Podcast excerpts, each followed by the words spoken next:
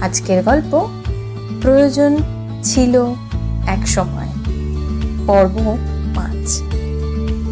গল্পের লেখক সৌমিক ব্যানার্জি। গল্প পাঠ আমি পডকাস্ট করি।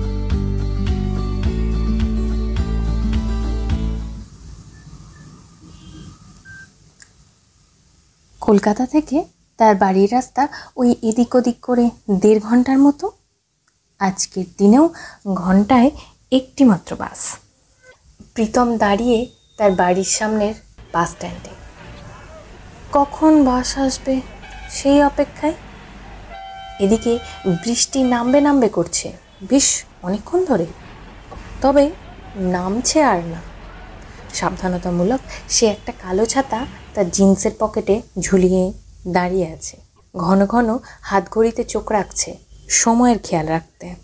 প্রীতমের অবস্থাটা এই মুহূর্তে কিছুটা চাতক পাখির মতো। প্রচণ্ড গরমে দবদহে চাতক পাখি যেমন ঘোরে একটু পানীয়র খোঁজে, প্রীতমও যেন এক মরিচিকার পিছনে দৌড়ে যাচ্ছে। কেন যাচ্ছে? সে নিজেও জানে না। কী বা পাচ্ছে হয়তো কিছুই না। তাও তার যাওয়া যায়। হয়তো কিছুক্ষণের মনের পানীয় পাওয়ার আশায়। সে বলেছিল আমি তোমায় বৃষ্টিতে পেয়েছি। বৃষ্টি দেব সারা জীবন।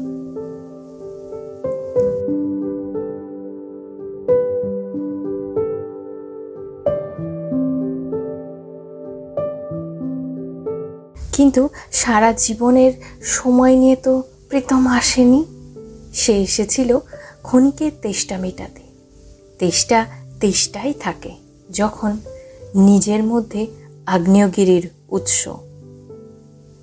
প্রীতম কিছু মাস আগেই এক আবদ্ধ স্ব ইচ্ছা বিরোধিতামূলক বহু দিনের সম্পর্ক থেকে বেরিয়েছে। তার রেশ এখনও কাটেনি।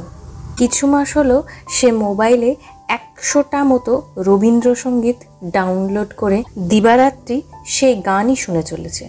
বলা যেতে পারে লুপে চলেছে। হঠাৎই সেই গানগুলো তার কাছে নতুন রূপে নতুন মানে খুঁজে পেয়েছে। আগেও শুনেছে, তবে এত গভীরভাবে কখনোই নিজের সাথে সামঞ্জস্যতা খুঁজে পায়নি। এখন যেন প্রত্যেকটি মিনিটে পথ চলা রবীন্দ্রনাথ সীমাচীন করে তুলেছে। অদ্ভুত, বড়ই অদ্ভুত। কোনো বিকল্পই নেই। মাঝে মাঝে মনে হয়, কি দরকার এই নারী রূপের রাক্ষসীদের? কি প্রয়োজন চাহিদার? আর সত্যিই কি এক নারী প্রাক্তনের চাহিদা মেটাতে পারে? এই প্রশ্নের সব উত্তরগুলোই বাঁধনহীন হয়ে প্রকাশ পাচ্ছিল তার কাছে। ধুর, কি হবে এত আকাশ কুসুম ভেবে মাথা খারাপ করে? এই ভেবে আবার একই পথে হেঁটে চলেছে প্রীতম। ধুর ধুর ধুর। যা হবে দেখা যাবে। কেমন লাগছে গল্পটা আপনাদের? অবশ্যই জানাবেন কিন্তু। লাইক দেবেন রেটিং দেবেন। প্রীতম এবার কি করবে? আলপনা তো তাকে ছেড়ে চলে গেছে। সে কি নতুন জীবনের সাথে খাপ খাইয়ে নিতে পারবে? না নিজে একাই সারা জীবন থেকে যাবে? জানতে হলে অবশ্যই শুনবেন কিন্তু পরের পর্বটি। আর আমার একটি ইউটিউব চ্যানেল রয়েছে পডকাস্ট কুইন আপনারা চাইলে নিয়মিত গল্পের জন্য সেখানেও আমাকে সাবস্ক্রাইব করতে পারেন।